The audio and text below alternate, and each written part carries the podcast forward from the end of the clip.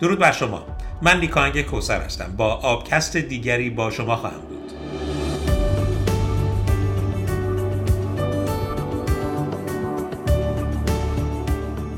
این پنجمین پادکست آبانگان هست.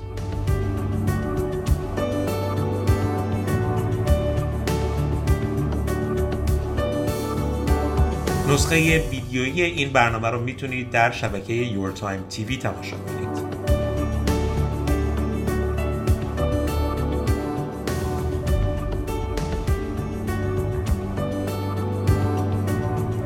یکی از مباحث داغ این روزهای حوزه مدیریت آب افزایش مصرف آب در شهرهاست. در اواخر سال 1398 میزان مصرف آب در برخی از شهرها تا 40 درصد افزایش یافت. سوالهای زیادی در این قبال وجود داره. یکی از شنوندگان برنامه پرسید که خب وقتی که بخشی از آب شهری در شبکه های لوله کشی داره تلف میشه چرا بایستی از شهروندان انتظار داشت در میزان مصرف آب اونها صرفه جویی کنند چرا دولت همه کار رو انجام نمیده؟ خب این سوالی هست که می‌پرسیم از مهمان برنامه امروز.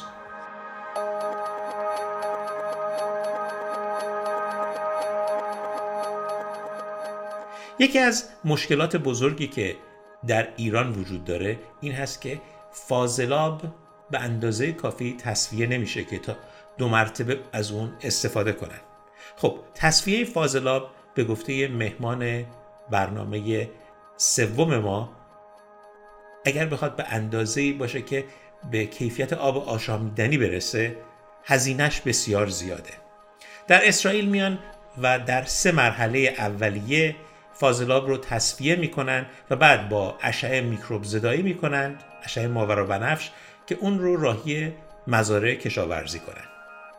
در کالیفرنیا و در برخی از مناطق دیگر از جمله در تگزاس جنوب تگزاس در محدوده شهر الپاسو میان و فاضلاب رو اونقدر تمیز می‌کنن که بعد دو مرتبه وارد سفره آب زیرزمینیش کنن که تعادل سفره آب زیرزمینی برقرار باشه. این باعث میشه که کل منطقه وقتی چاه می‌زنن سطح آب خیلی پایین تر نیاد اما در ایران چیه؟ توجه داشته باشید که در بسیاری از مناطق کشور ما به دلیل برداشت بیش از حد از چاهای عمیق و یا نیمه عمیق سطح سفره آب زیرزمینی به شدت افت کرده به واسطه ارتباطی که دریاچه ها با سفره آب زیرزمینی دارن وقتی سطح سفره آب زیرزمینی پایین تر میاد دریاچه هم ممکنه خشک بشه. اتفاقی که برای دریاچه پریشان در نزدیکی کازرون افتاد. دریاچه ارومیه هم دچار مشکل مشابهی هست. گرچه سدهایی که بر رودخانه های مجاور دریاچه زده اند عاملی هست برای اینکه آب کافی نرسه به این دریاچه اما به خاطر چاهایی که در اون منطقه است که میگن بالای 80 هزار چاه در کل حوزه وجود داره. سفره آب زیرزمینی اومده پایینتر و تعادل به هم خورده و تبادلی که به طور طبیعی وجود داشت میان دریاچه و سفره آب زیرزمینی از بین رفته و تا مدت ها همینطور بایستی آب بریزن که این آب بخشیش در دریاچه وجود داشته باشه بخشی دیگهش بره به سفره های آب زیرزمینی.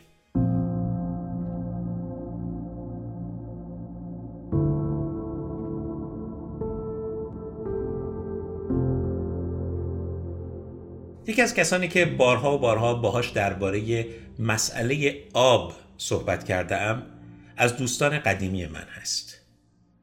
روزبه اسکندری الان مهندسی است که در کانادا در کنار پروژه های مختلفی از جمله سطحهایی در استان اونتاریو داره کار می‌کنه.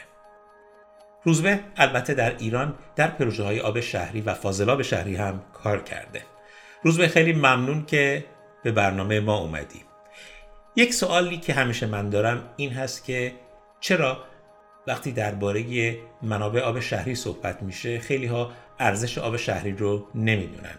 وقتی به وضعیت مصرف آب در شهرها اشاره می‌کنی و به مردم میگی که خب بایستی رعایت بکنند وضعیت رو و توجه داشته باشند به میزان آب زیرزمینی که داره برداشت میشه اشاره می‌کنن که خب داره بخش عمده از آب در بخش کشاورزی نابود میشه.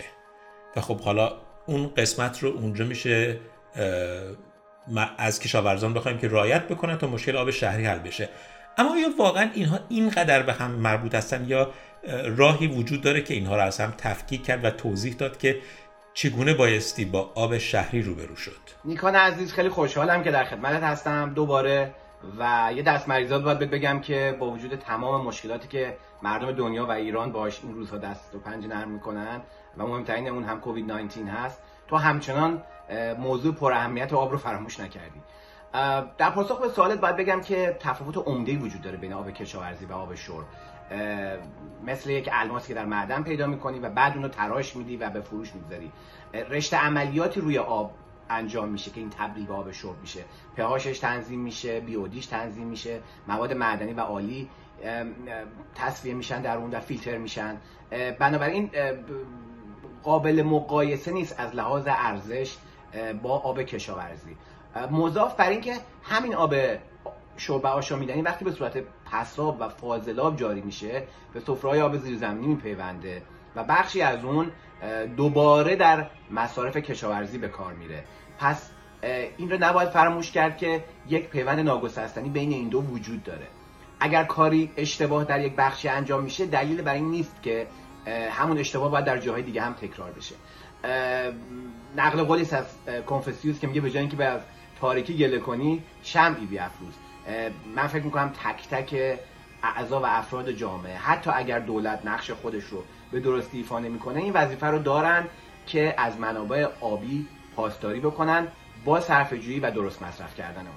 در بعضی از شهرها و مناطق تصفیه فاضلاب می‌تونه فشار رو بر روی منابع آب زیرزمینی کم بکنه. در خیلی از کشورهای دنیا این مسئله تجربه شده. عنوان مثال در آفریقای جنوبی دارن روش فکر می‌کنن. در ایالات متحده دارن اجرا می‌کنن. در اسپانیا داره اجرا میشه. در اسرائیل داره اجرا میشه. و خیلی از مناطق دنیا. چرا این قضیه در ایران اتفاق نمیفته؟ درست حالا هزینه زیاده ولی آیا این نمی‌تونه کمک زیادی بکنه برای تامین آب شهرها؟ بزرگترین مشکل این است که سیاستگزاران و دولت مردان ظاهرا در ایران مسئله تصفیه آب و فاضلاب و با چرخانی آب رو جدی نمی‌گیرن. آب مصرفی در ایران تفکیک ناشده است. شما همون آبی رو که برای پخت و پز و آشامیدن استفاده می‌کنی رو برای ماشین لباسشویی flushing توالت و شستن ماشین هم استفاده می‌کنی که این نباید باشه. قاعدتا شما باید آب خاکستری یا greywater استفاده بکنی. اصلاح الگوی مصرف باید صورت بگیره. plant های کوچک و بزرگ برای تصفیه آب و فاضلاب به روش های هوازی و غیر هوازی در اطراف شهرهای بزرگ باید ایجاد بشه. سرمایه گذاران باید تشویق بشن. با این توجیه که آب خروجی از این تصفیه خونه ها قابل مصرف در بخش های کشاورزی هست و بعضا این آب دارای سطح بالاتری از مواد عالی و معدنی هست برای مصارف کشاورزی. نگاه به کشورهایی که در زمینه مدیریت آب موفق بودن هم می‌تونه کارگوشا باشه. نمونهش همین کشور کانادا که با وجود داشتن 80 درصد منابع آب شیرین دنیا همچنان در پروژه مثل پروژه Humber در اطراف تورنتو و Lake of می‌بینیم که صدها میلیون دلار برای بحث بازچرخانی آب هزینه می‌کنه. الان که دچار بحران کرونا شدیم کمتر کسی به وضعیت منابع آب توجه می‌کنه و وقتی راجع به صرفه جویی در مصرف آب صحبت میشه خب برخی می‌گویند که خب در تهران که 40 درصد آب در شبکه لوله کشی تلف میشه چرا مردم بایستی بیان صرفه جویی کنن؟ آیا مسئولیت رو باید به طور کامل به گردن دولت انداخت و یا نه؟ از مردم هم کمک خواست. موضوع که گفتی درست هست.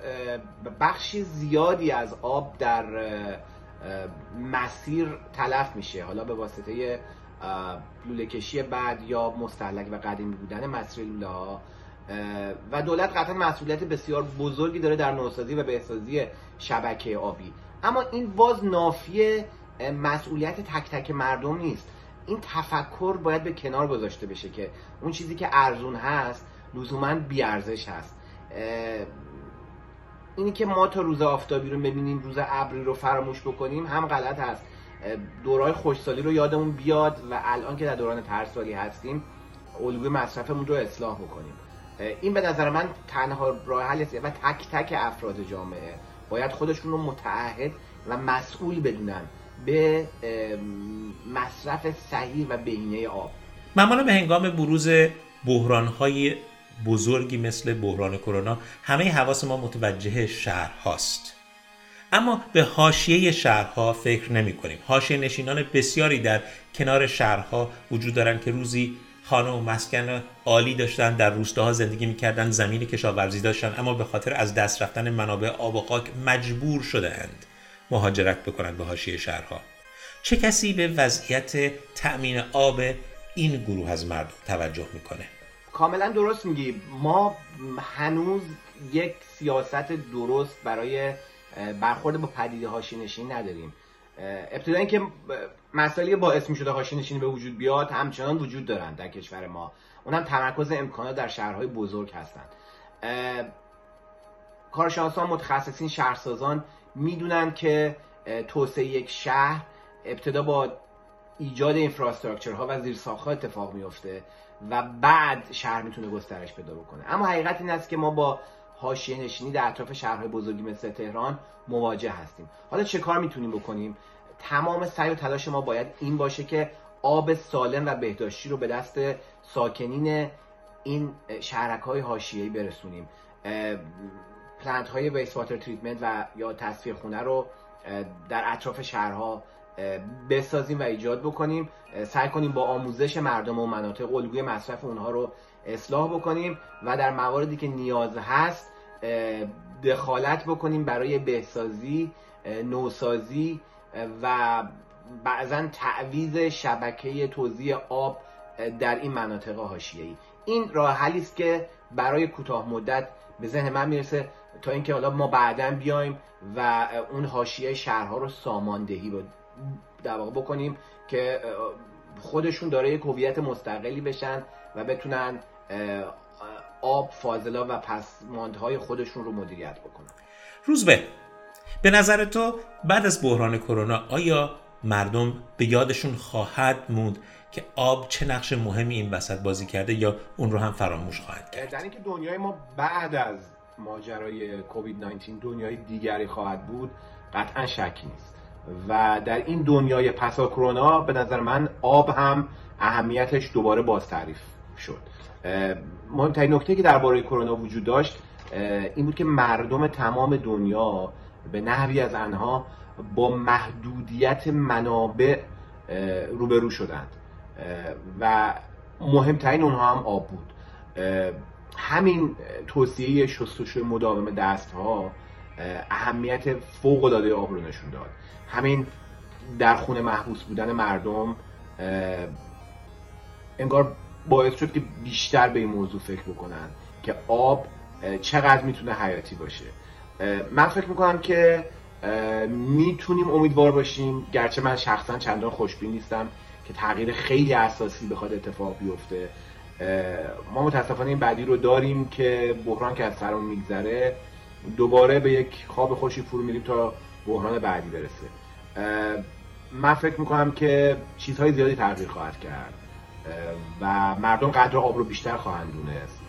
و واقعا متوجه خواهند شد که آب یعنی زندگی. و مکلف هستند که این آب رو و این امانت رو به دست های بعد از خودشون بسپرن. و همین. امیدوارم که خب این داستانم تموم بشه هر چه زودتر. و من و تو و بقیه بتونیم دوباره باز برگردیم سر اون موضوعی که بهش علاقمند هستیم. و اون هم مدیریت بهینه مصرف آب هست. با سپاس ویژه از مهندس روزبه اسکندری. خیلی خوشحال شدم که باهات صحبت کردم.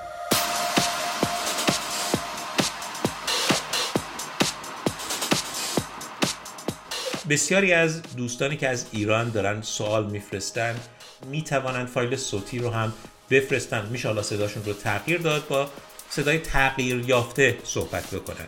هر چقدر این صحبت ها بیشتر بشه طبیعتا بحث ها جدیتر خواهد شد. اگر باز سخته که خودتون سوال های خودتون رو به طریقه صوتی بفرستید من می‌تونم اون سوال های نوشتاری شما رو از کارشناسانی که میان مهمون برنامه میشن بپرسم. به هر حال مسئله آب مهمترین مسئله آینده کشورمون هست و بدون آب کافی توسعه دموکراسی و حقوق بشر محلی از اعراب نخواهد داشت. فراموش نکنیم که آب و بهداشت جزو حقوق بشر هستند و هر ساختاری که حق آب و بهداشت مردم رو نادیده بگیره ناقض حقوق بشر هست. تا درودی دیگر بدرود.